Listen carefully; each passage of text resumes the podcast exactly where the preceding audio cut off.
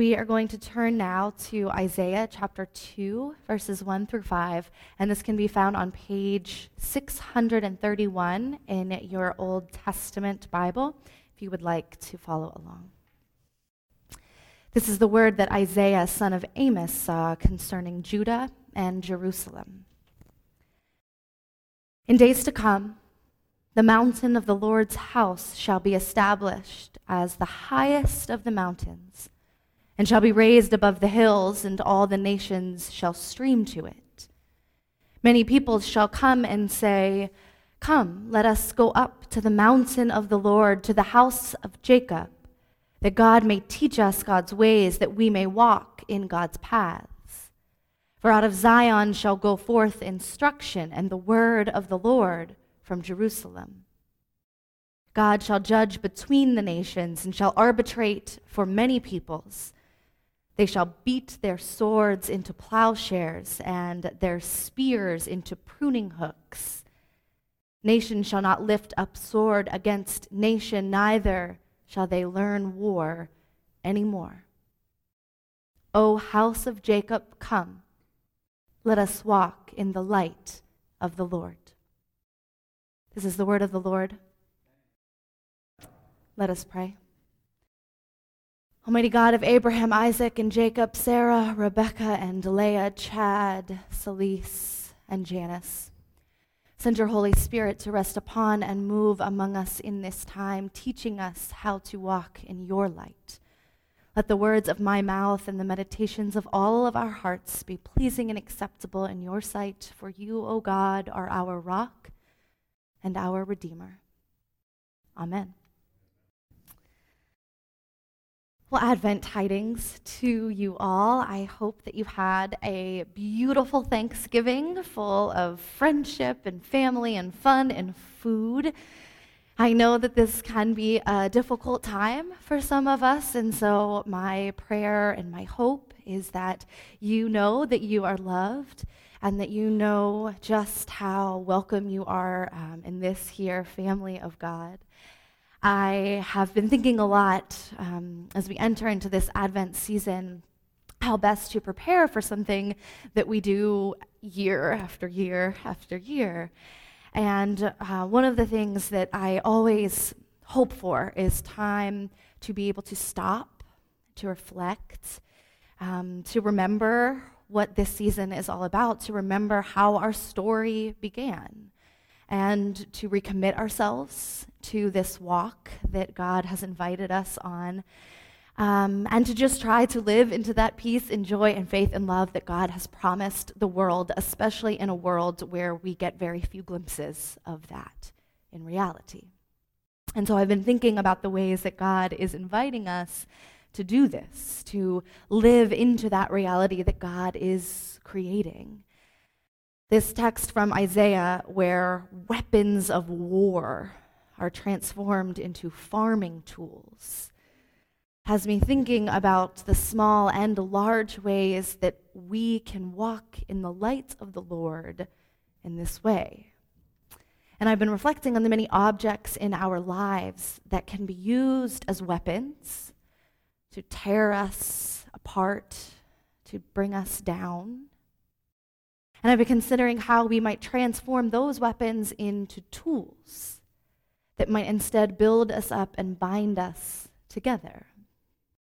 And so I'll begin with a, maybe a silly reflection, um, but if you feel the kind of anxiety that I feel, you won't feel it's very silly. But uh, this Thanksgiving, my partner and I invited our friends over. Um, they live in Oakland, and so we invited them to come down early in the morning to cook and to eat and drink and play games together and, you know, just enjoy one another's company.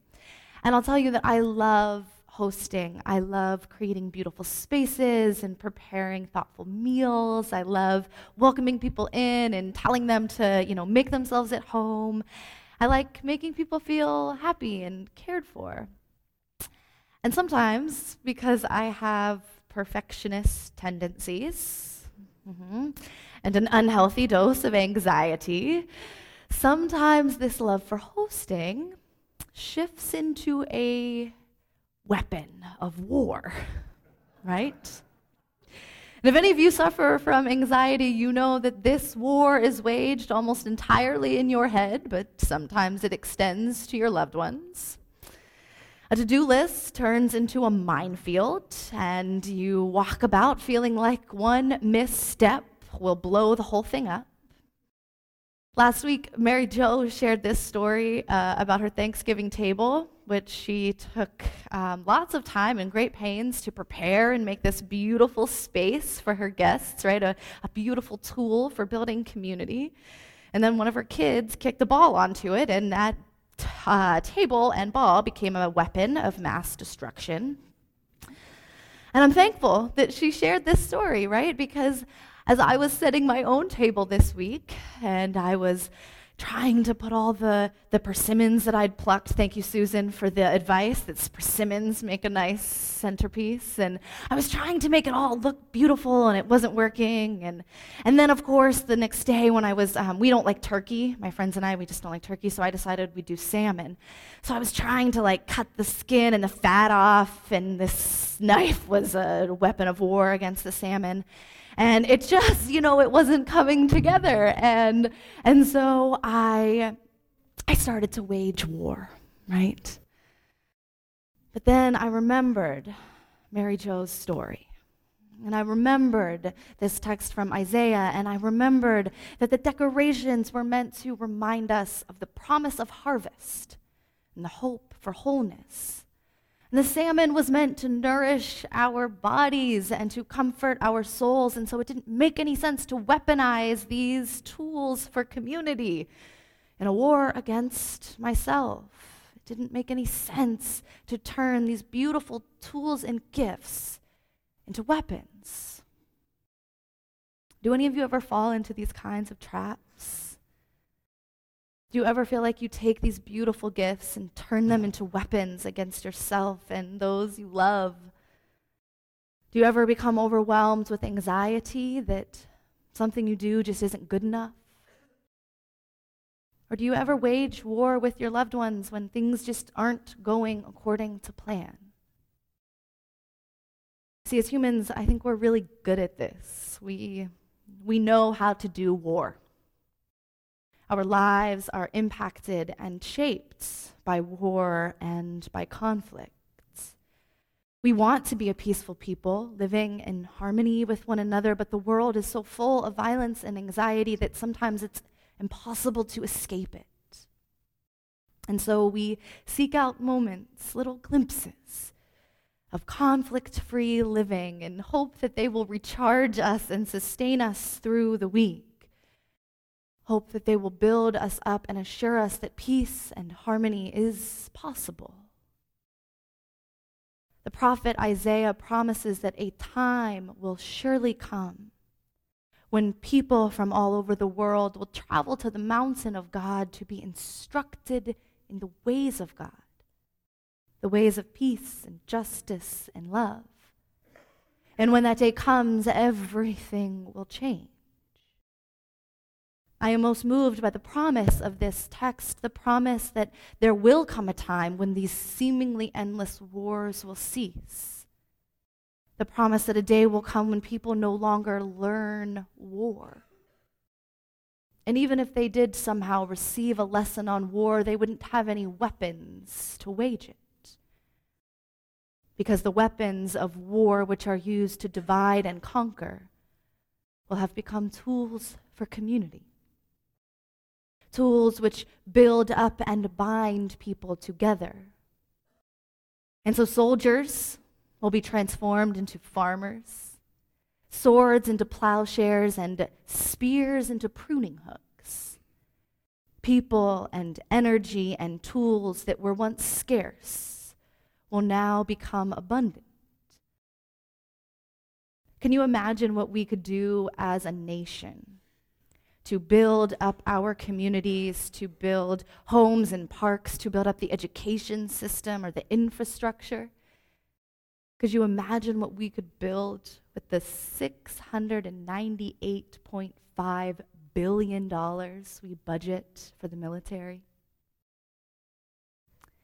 Can you imagine what our society would look like if we transformed our fear of the other, into a love for the stranger. If we welcomed the immigrant and the refugee, if we honored and valued cultures that were different from our own but beautiful in their own right,